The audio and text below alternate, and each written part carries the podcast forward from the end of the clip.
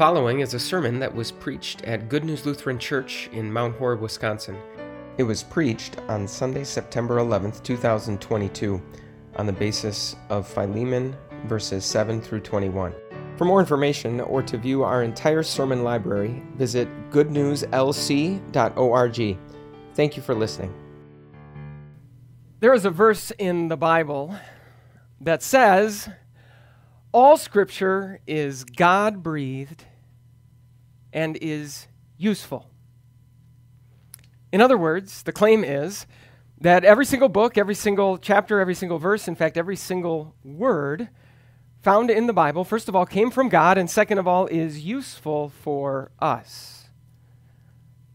For example, when one of your slaves, you know, those human beings that you own as property, when one of those slaves runs away, and a dear Christian friend in a faraway city just so happens to find that slave. And when that dear Christian friend sends that slave back to you, but sends him with a message, a message encouraging you to set him free. All scripture is God breathed and is useful, including in situations like that. Well, is it fair to say that none of you have ever or will ever go through a situation anything remotely close to that? And if that is the case, then maybe it at least calls us to call into question whether that claim that the entire Bible is useful also includes this book of the Bible that we call Philemon. This often forgotten book of the New Testament is so short that it isn't even divided up into chapters. In fact, it consists of just 335 words. Just for reference, this sermon will have seven times that many.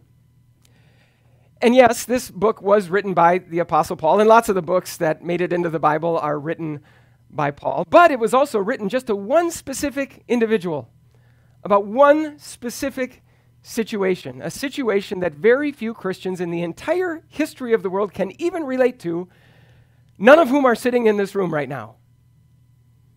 And so, as we think about this book called Philemon, we might be tempted to ask what I'm guessing you've heard your kids ask a time or two about things like algebra or Shakespeare or diagramming sentences. When are we ever going to use this? In fact, maybe we might wonder why a book like Philemon belongs in the Bible in the first place. And perhaps for starters, we can say that maybe that's kind of the point. As we think about the harsh and sharp words that our Savior Jesus has for us today, where Jesus tells anyone who is interested in following him that they must count the cost and they will carry a cross. We might be tempted to think that for every Christian, that looks exactly the same. Sort of like walking into a store and picking up an item off the shelf to purchase it. There is a set price on that item. It costs the same no matter who buys it. So perhaps the book of Philemon is useful, if for no other reason than it illustrates that just the opposite is true. That the cost that you will pay as a Christian is unique, and the cross that you will carry as a Christian is custom fit. Those are valuable lessons. But if that's all we could u- learn from the book of Philemon, then that would be all there is to say.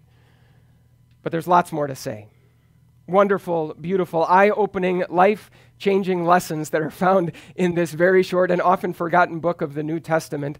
Lessons that give us a wonderful answer to that question that we like to ask from the time that we are young. So, when will you use what you learn from Philemon? It shouldn't surprise us that there is a very good answer to that question because usefulness is really the topic of the entire book. As I mentioned, this short book was written by the Apostle Paul. It was written to a man by the name of Philemon, and Philemon was the owner of a slave by the name of Onesimus. Actually, that might have been not so much his name as it was his title. That word Onesimus means useful And that's how people viewed slaves in the ancient world. Their value was based on their usefulness. They got things done. They were animated tools, as one historian put it a broom, a hammer, a plow that could also walk and talk. And so it seems Onesimus was, in fact, useful to his master Philemon, at least until he ran away and probably pocketed a whole bunch of Philemon's cash on his way out the door. Then Onesimus became useless to his master Philemon. And in fact, even more than that, Onesimus became worthy of punishment. In the ancient world, if a runaway slave was caught, they were often put to death. In fact, they were often crucified. If a master wanted to welcome a slave back and put him to work once again, they would very often tattoo or even brand the letters F U G across their forehead. Those slaves would be permanently marked as fugitives, just in case they ever thought they should try to escape again.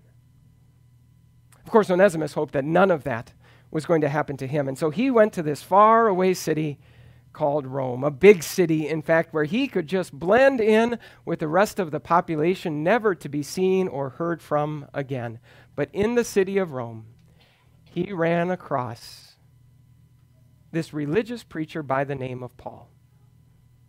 And so Paul shared with Onesimus the gospel of Jesus Christ, the way that Paul would do with anyone that he met. But Paul just so happened to also know Onesimus's former master, Philemon.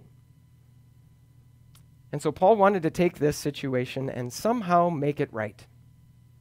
So he decided to send Onesimus back to Philemon. Not so that Philemon could put him to work once again, like he could have. Not so that Philemon could punish him, like he could have. But so that Philemon could cancel his debt. So that Philemon could set him free. And in fact, Paul actually wanted Philemon to send Onesimus back to Rome so that he could continue to be of assistance to Paul. Why? Well, because the gospel of Jesus Christ had completely redefined the relationship between Philemon and Onesimus. Formerly, they were a slave and his owner, one whose value was defined by his usefulness to the other. But now, as a result of the gospel, they were equals. They were brothers in the same family, and they were partners in the same work. But that meant there was a cost that needed to be paid. It meant that Philemon needed to willingly forfeit the value, the usefulness that he could have otherwise gained from this slave. So, when will you use what you learn from Philemon? Use it in order to understand that cost is always included in the life that you have with Jesus Christ. No, we don't own slaves anymore. We don't own human beings as if they are property, and of course, we can be very thankful for that. But we are still very good at defining and at basing people's value on their usefulness. We judge our own value based on our usefulness, the amount of wealth, the amount of intellect, the amount of power and influence that we have. And then we judge others by their usefulness, how their wealth, their power, their influence, their intellect can benefit us. But evaluating and defining people on the basis of their usefulness comes to an end the moment that life in Christ begins. Once we are in Christ, we are equals. We are siblings in the same family. We are partners in the very same work. And yes, that sounds very nice and wonderful, and it is, but it also means that there will always be a cost that is included. For example, it means that we take the value that we normally have in the relationships that exist in the rest of our life, and that value just evaporates into thin air within the family of Christ. It means that the value that we see in others, that so often determines how much we are willing to invest in them, is not the basis for whether we invest in people within the family of Christ. Within the family of Christ, the entry level employee, first day on the job, and the CEO of the company are on exactly the same level. Within the family of Christ, the 90 year old lady who is in the nursing home, and the 30 year old mom who has four children, and the infant that she is carrying in her arms, all have exactly the same worth. In the family of Christ, that person that you just click with is no more worth your time, your energy, and investment than that person that you don't understand, that you don't see eye to eye with, and that frankly just gets on your nerves. Within the family of Christ, every single relationship is completely redefined, which means that there will always be a cost included. So, who do you suppose should pay that cost? Well, as we look at the book of Philemon, the answer would seem to be pretty obvious, right? Paul is asking Philemon to be the one to pay that cost. And yet, perhaps what makes the book of Philemon even more useful is what it says about who is going to pay the cost in the event that Philemon won't. Here's what Paul says If Onesimus has done you any wrong or owes you anything, charge it to me. I, Paul, am writing this with my own hand. I will pay it back. Paul is signing on the bottom line. Paul is being as serious and perhaps even as legally binding as he possibly can be. If Philemon is unwilling to pay the cost of setting Onesimus free, Paul will pay it himself. You know, as much as we might be tempted to wonder why a book like this is even in the Bible in the first place, we could just as easily ask why a different book isn't in the Bible. I'm talking about the book that completely condemns the institution of slavery as a whole. I'm talking about the book where Paul gets out his pen and he writes to his senator demanding that he vote to abolish slavery. I'm talking about the book where Paul calls on Christians all over the world to hit the streets in protest, to storm their social media platforms, to demand justice and reform. That book isn't in the Bible because, so far as we know, that book doesn't exist. Instead, this book is in the Bible. Why? I suppose a lot of different answers could be given. I'll propose just one. By dealing with just this one specific situation, with this one specific slave owner, Paul was able to address an injustice where he himself could pay the cost entirely. So, when will you use what you learn from Philemon? Use it to understand who is going to pay the cost that comes from life with Jesus. And it's completely understandable why we would need to be reminded of that, why we would need that clarification, because especially in our world, anytime we see injustice, anytime we see someone oppressing and someone else oppressed, someone exploiting and someone else exploited, anytime we see a wrong that needs to be righted, our natural instinct is to figure out who else we can make pay the price needed to fix it. Or how maybe we might spread that cost across society as a whole so that everyone pays just a little bit, but nobody pays too much. That all sounds good in theory. But it also might be the very reason why we completely overlook the specific individual situations that God has placed in our lives, opportunities that we have to do real good for real people. Why? Because if we were to address those situations, it would mean that the cost, the price that needs to be paid, falls entirely to us. So maybe the question isn't so much why is this book in the Bible or what can we learn? When will we use what we can learn from Philemon? Maybe the better question is do we even want to? Life with Christ always includes a cost, and that is a cost that we individually, each of us, need to be willing to pay. That doesn't sound like much of a deal. And that's why, as Paul gives this encouragement to Philemon, he sort of slips in a, a little bit of a reminder. as he's encouraging Philemon to set Onesimus free, he throws in this comment almost as, as sort of like a side remark. He says, Not to mention, Philemon, that you owe me your very self. Paul isn't reminiscing about the time that he spotted Philemon a 20 or he paid for their bill at a restaurant. No, Paul is reminding Philemon that he had also preached the gospel of Jesus Christ to him. That very same gospel that had completely redefined Philemon's relationship with his slave Onesimus had also completely redefined Philemon's balance sheet. Philemon had a debt of sin that had been completely canceled in Christ. Philemon had an inheritance in heaven that was now his possession in Christ. Yes, what Paul was asking him to pay a very steep price in his life with Jesus, but he also reminded him that he had every resource at his disposal in order to pay that price. So, when will you use what you learned from Philemon?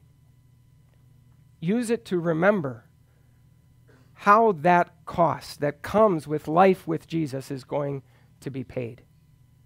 Maybe you've had it happen to you where you get a bill in the mail. Maybe it's a, a, medical bill or a tuition bill or a car repair bill. And as you look at the amount on that bill, you then look at the amount that is in your checking account and you realize that you don't have the resources at your disposal that are needed to pay that bill. That will never happen within the family of Christ. Even though we deserve for our balance to be negative infinity, an unpayable debt because of our sin, our balance instead is a positive infinity. Our debt, too, has been canceled, and all of our depleted funds have been completely replenished through everything that our Savior Jesus won for us with his life, his death, and his resurrection. And so, friends, as a result, we can be like that person who sits down at a poker table and continues to put out gigantic bets on terrible hands of cards we can invest obscene amounts of our time and our energy and our resources in relationships that will never return to us the value of what we put in. Why? Because as Christians, as members of the family of Christ, we are always playing with house money. Christ has stacked up the riches that are at our disposal so high that we could never possibly spend them down. And those riches give us everything that we need to pay whatever cost might be required of us. So, what do you think will happen when we do? That's a question that the book of Philemon sort of begs us to ask. What happened? What did Philemon do with Onesimus? The book itself doesn't actually tell us. But history tells us that about 50 years after Paul wrote this letter to Onesimus, or I'm sorry, to Philemon, there was another letter that one very important person in the Christian church wrote to another very important person in the Christian church. That letter was written to someone who was the bishop, the, the head of the Christian church in Ephesus, and that bishop's name was Onesimus. It seems that this slave eventually went on to become a very influential, very important person in the Christian church. In fact, that might be the very reason why, when it came time to collect all of the writings of the Apostle Paul that made their way into what we call the Bible, this short little 335 word letter made it in. Now, we don't actually know for sure with 100% certainty whether Onesimus, the bishop of Ephesus, was also Onesimus, the former slave of Philemon. But at the end of the day, it doesn't really matter. Because things like that happened all the time, all across the Roman Empire. Paul never wrote his senator. Paul never called on Christians to join in protest and demand reform. The gospel of Jesus Christ never made it illegal for someone to own another human being as property. Instead, the gospel of Jesus Christ created a world where fewer and fewer people wanted to. Without a single piece of legislation, without an army, without any special interest funds, the family of Christ was able to turn the world completely upside down.